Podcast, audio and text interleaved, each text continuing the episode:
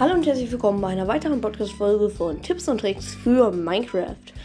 Ähm, genau, heute zeige ich euch, also, nee, sage ich euch, erzähle ich euch, ihr wisst schon, was ich meine, einen Trick, mit dem ihr im Nether mh, hm, fast unsterblich seid, außer ihr fällt in Lava. Aber wenn euch ein Gegen also ein Mitspieler oder, also wenn euch irgendjemand, mit dem ihr halt in der Welt seid, schlägt, spürt ihr keinen, also kriegt ihr keinen Schaden.